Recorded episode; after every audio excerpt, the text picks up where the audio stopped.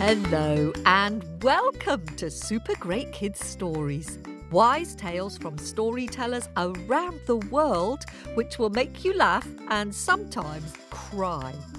Recommended for ages 5 to 105. I'm Kim and I love stories. Hello, Super Great Kids, and how are you? I'm very happy because today I get to tell the story, and it's got all the right ingredients for a perfect fairy tale. A polar bear, a troll princess, a grumpy north wind, a spell, and a quest. Hurrah! The story comes from Norway and it was collected in 1844 by Asbjørnsen and Moe two young men who were so inspired by the work of the Grimm's brothers collecting stories in Germany that they decided to gather folk tales from their home. And this was one of them. Just before we start the story, I wonder if you could have a think. Which would you prefer to ride on the back of? A snow bear? Or would you prefer to fly on the back of the north wind? Oh, and why? Have a think about that while we have a quick word with the grown ups. Ready? Off you go. Hello, super great kids, I'm back. What did you decide? To fly with the north wind or ride on the back of a polar bear? It's a tricky one. I think I'd prefer the bear because he's got warm fur to hold on to, and the north wind is a bit grumpy and cold. Mind you, I don't think I'd risk my chances with a real polar bear. Now, are you sitting comfortably? Am I sitting comfortably? Then let the story begin. Once upon a time, a long time ago, there lived a man and a woman who had many children. They were happy enough, but so poor. They were skinny as twigs and often went to bed hungry. One snowy night, with the wind wuthering round the house, there were three soft knocks at the door. Ploof, ploof, ploof. The father opened it, and who should be there but a great white bear? Can I help you? asked the father. No, but I might be able to help you, said the bear in a voice like chocolate. If you give me one of your daughters, I'll make you and your family rich as kings, said the bear. The father paused for a second, but then he thought of all his children who he loved so dearly. Nope, he said. Thanks for the offer, but I can't do that. The bear looked sad. Well, fair enough, he said, and padded slowly away down the path. Wait, Bear, wait! came a voice from an upstairs window. I'll come if you keep your promise and help my family. And jumping down the stairs two at a time came the youngest daughter, whirling out into the snow in her stocking feet. Aren't you afraid? asked the bear. No, not really. I want to help. Right. Climb on my back and hold tight onto my fur. And off they went. At last they came to a castle. The heavy oak door swung open. Eh? The girl was tired, cold, and hungry, but soon she was sitting by a crackling fire, scoffing hot soup and eating crusty bread. Then the bear showed her to her bedroom with silk cream sheets and soft feather pillows.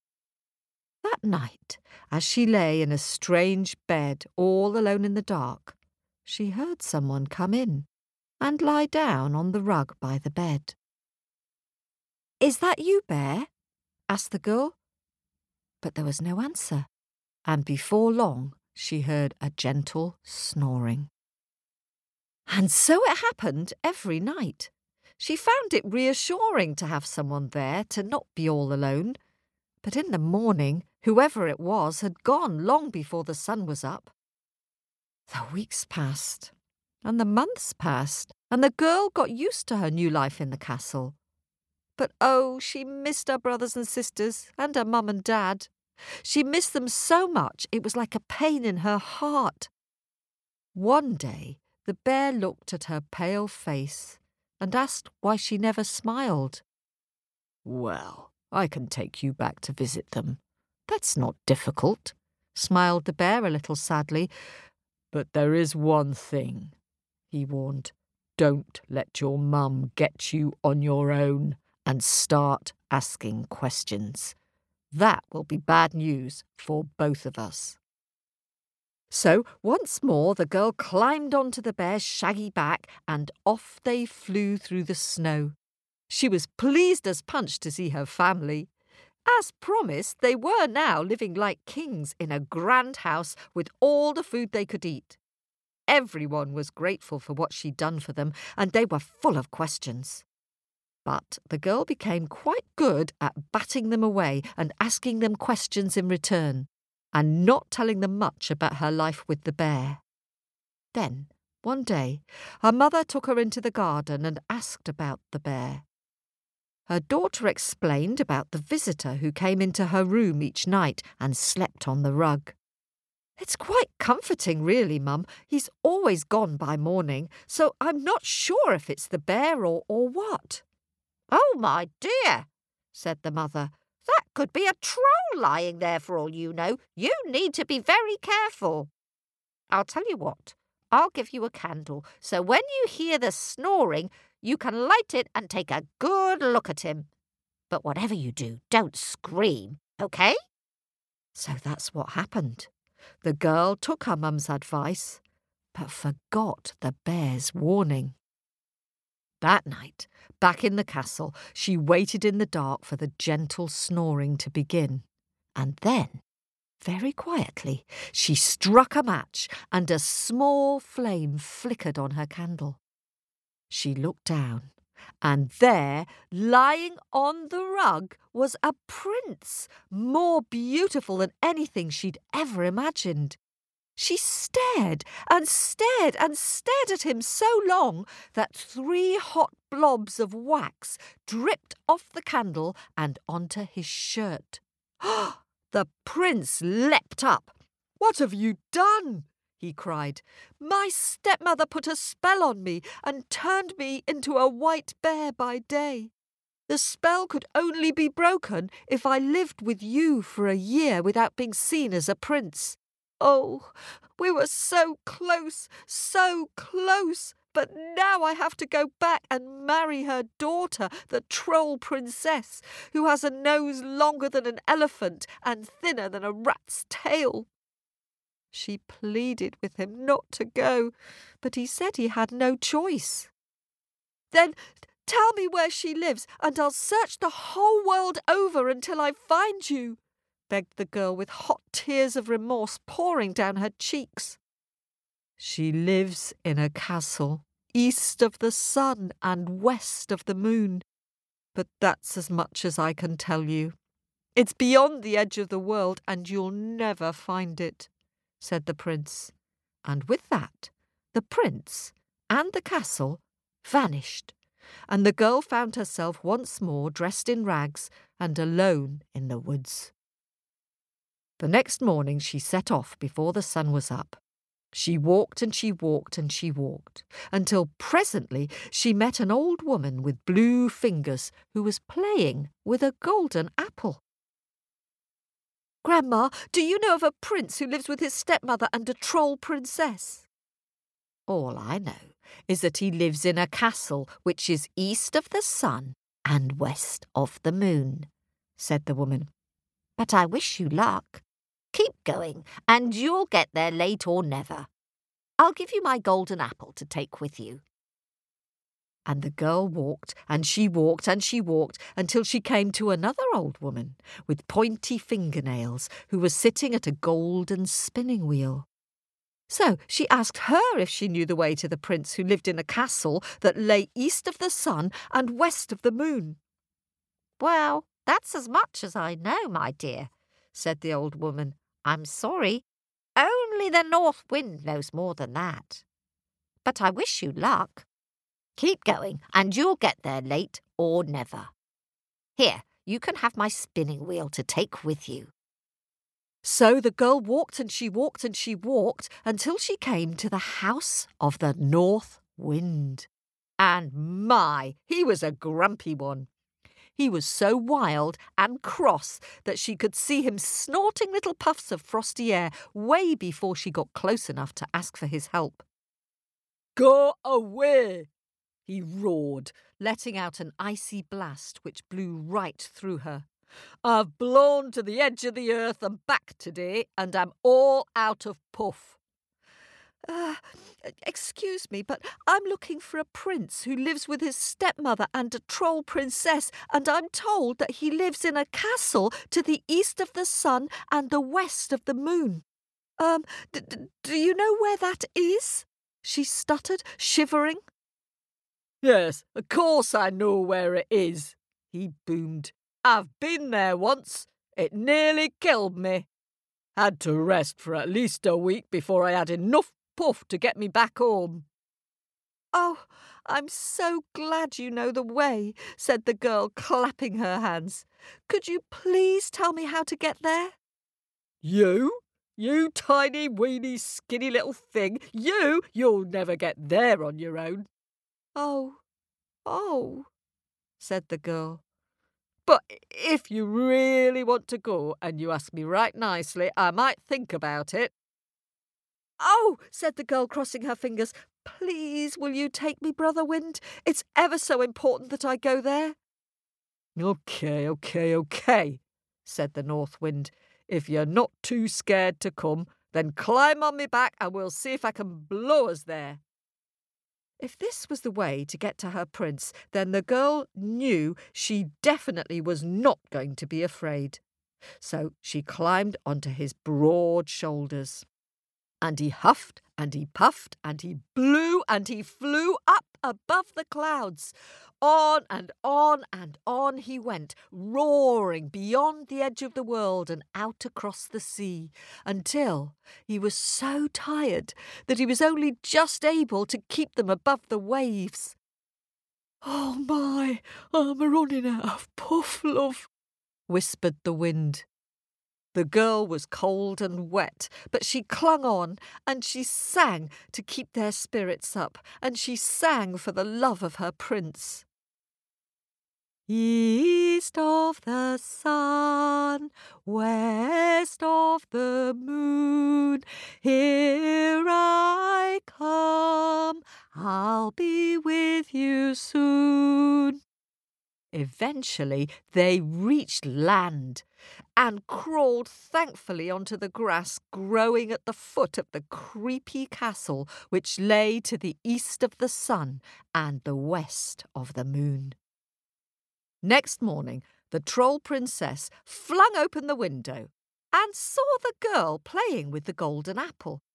She shook out her long elephant nose and drooled through her pointy teeth. Cooey! Girlie! Yes, you, you silly beggar, dressed in rags. How much do you want for your golden apple? It's not for sale, for love nor money, said the girl. Well, what do you want for it? I want it, so you must give it to me. Give it me, give it me now. Well, said the girl, I'd like to see the prince tonight. Her heart was thumping. Very well, very well. You can see my Princey Poos. But mind, he's mine, all mine, like washing on a line. We're going to get married, isn't that divine? taunted the troll princess. But the girl just ignored the taunts and gave the princess the golden apple. It meant she could get into the castle, and she did get to see her prince. But I'm sorry to have to tell you that the cunning troll princess had put a magic sleeping potion in the prince's drink. And the girl shook him and called him and wept over him but she could not wake him up. The next day, the troll princess flung open the window, her nose flapping in the breeze, and called out again, girly! Yes, you, you silly beggar dressed in rags! How much do you want for your golden spinning wheel? It's not for sale, for love nor money, said the girl. Well, what do you want for it? I want it, so I'm going to have it. So give it to me now. I'd like to see the prince again tonight, said the girl, holding her head high. By now, the prince had been warned by a loyal servant that his bedtime drink was actually a magic potion to make him fall into a deep sleep. So the prince naturally poured it into a plant nearby. And when the girl crept in and saw that he was awake, she was overjoyed. She hugged him and hugged him, and then she told him her whole story, and he was very impressed with her great courage. You're the only person in the world who can help set me free, he said, taking her hands in his. Now listen carefully. I have a plan. The next day, he told his stepmother that he would get married to her troll daughter, but that he had a test for her. He would only marry a girl who could wash the three spots of candle wax off his shirt. Easy peasy, not a problem, said the Princess Troll, who eagerly grabbed the shirt in her claw like hands. I'll wub a dub dub the shirt in this tub, said his bride to be.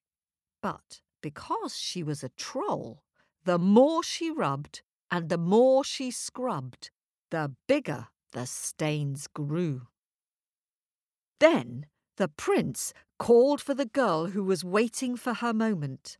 And the instant she dipped his shirt into a bowl of water, it turned white as freshly fallen snow. Hurrah! shouted the prince. This is the girl I love, and this is the girl I'm going to marry. And with that, the troll princess and her mum were filled with such rage do you know what happened? They exploded into a thousand pieces, which flew this way and that way and all over the kingdom, and that was the messy end of that. As for the prince and the girl, well, they stuffed their pockets with troll treasure, held hands, and skipped off as fast as they could, leaving far behind them the creepy castle that lay east of the sun and west of the moon. East of the sun, west of the moon, here I come. I'll be with you soon.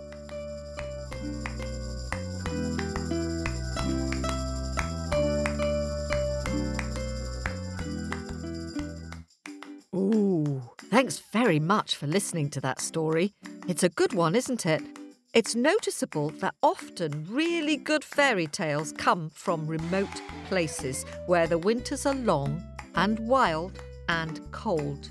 So here's my question why do you think that is? I wonder if you could draw a picture of the girl riding through the snowy woods on the back of the white bear, or flying with the north wind to the castle, which lies east of the sun and west of the moon. Now, lots of you have joined our Owlets Club, so it's time to dig deep into our bag of happies and say thank you and hello to some new owlets. Hello to Cecilia from Maryland in the US, who asked her opa, which I think means granddad, if she could join the Owlets Club for her sixth birthday. And kapow! Opa fixed it for her. Well done, Grandad, and welcome, Cecilia. Cecilia and her sister Rosie, who is three, love listening to Super Great Kids stories, especially when they're in the car. And hello to Hagen, who is seven. Hagen loves all Anansi stories because they are about tricksters, and he really likes tricksters. He's also really enjoyed listening to the super great scary stories. Ooh, well done, you, Hagen. Very brave. And happy hoots to Roddy, who is five, and Rosa, who is three, from Motherwell in Scotland in the UK. They especially love scary stories too, like The Ghost of the Bloody Finger. Ooh. And hello to Poppy, who is six and lives in Islington in London. Poppy likes all the stories told by Kate Corkery, partly because Kate's accent is like Poppy's grandmother's accent. Poppy's favourite stories are Molly and the Leprechaun, The Mermaid and the Piper, and River Mama. Let's fly up north now to Canada. And we're visiting Guelph in Ontario to say hello to Owlet B, who is nine.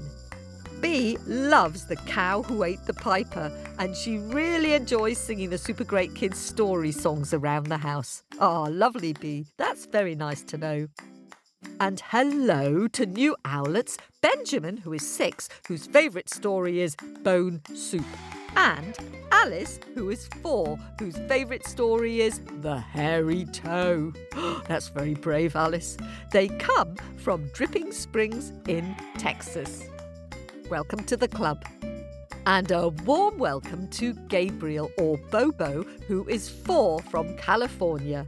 He enjoyed listening to the stories when he wasn't very well and sent me a lovely note and a drawing of the parrot that talked story and the monkey who looked for trouble. We hope you're feeling better now, Bobo. Toop says that stories are good medicine. And hoo hoo hoo hoo hoo and hello to Carson, who turned seven in January. Last year, he moved from Colorado Springs to Atlanta in Georgia, where his grandfather lives. Hurrah! How nice that you get to see each other more. We seem to have a granddad theme going on this week. Hurrah! Carson loves to hang with his dad and little sister Cadence, who is two. Carson especially likes Ghost of the Bloody Finger and any story that has a song. Me too, Carson.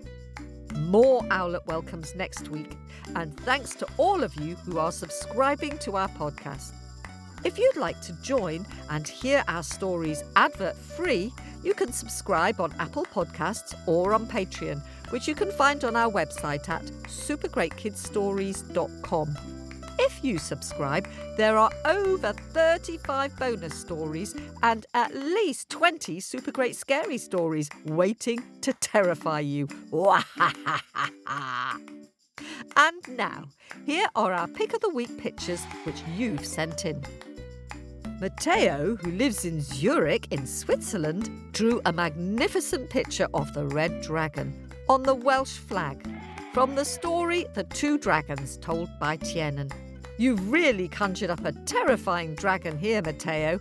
I love his claws, his fangs, his narrow eyes, and his movement. Thanks for sending it in. And C1, who lives in Vancouver in Canada, sent a creative drawing inspired by The Devil and the Boy Who Knew How to Read. I like the way you've taken the devil from that story and created another story about the devil stealing a coin and the policeman trying to stop him. It's super great. Thanks very much for sharing it, C1.